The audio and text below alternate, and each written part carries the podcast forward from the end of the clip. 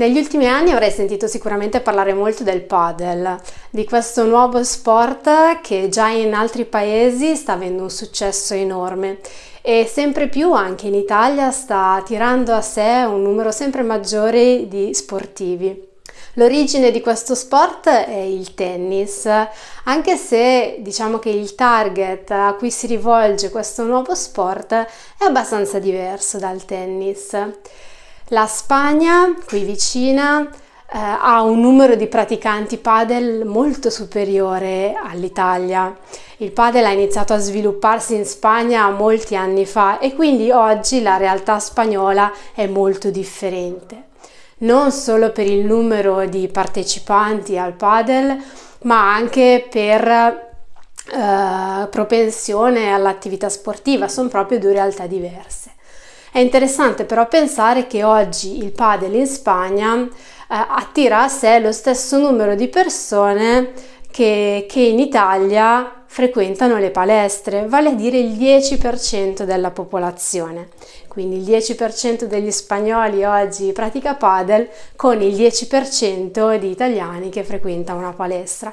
Quindi sono numeri estremamente alti. Pensate che la realtà italiana ad oggi del padel si assesta intorno allo 0,8, volendo arrotondare facciamo un 1%, ma capisci che siamo a numeri molto molto lontani. Quello che però si sta vedendo anche in Italia è che eh, persone più o meno famose, comunque molte persone si stanno avvicinando a questo sport. Diretta conseguenza è l'apertura di numerosi centri e numerosi campi all'aperto, al chiuso.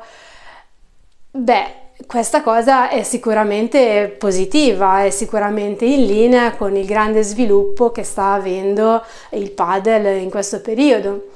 Si crea però un problema e si sta riscontrando abbastanza spesso ultimamente.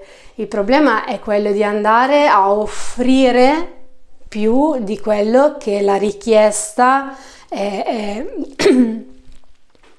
il pericolo è quello di andare a offrire più di quella che è la richiesta.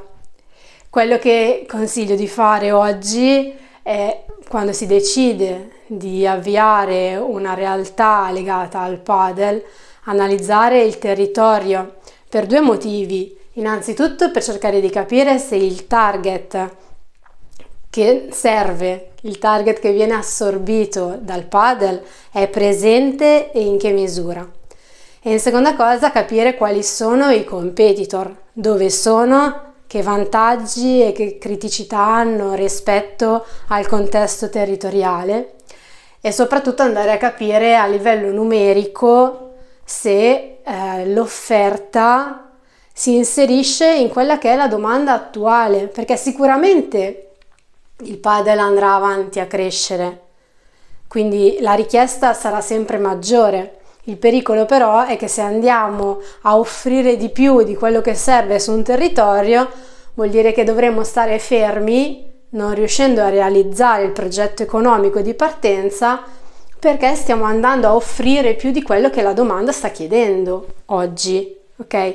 Quindi è importante non farsi prendere dal oddio padel, padel, padel, si parte, si apre un campo padel perché c'è tanta richiesta, ma il mio consiglio è sempre quello di sviluppare un'analisi attenta che si basi su quella che è la realtà locale e che valuti il potenziale sulla base di dati che abbiamo osservato, che abbiamo elaborato e che permettono di aprire una realtà con la serenità di sapere che effettivamente si va a supportare una richiesta che al momento è reale.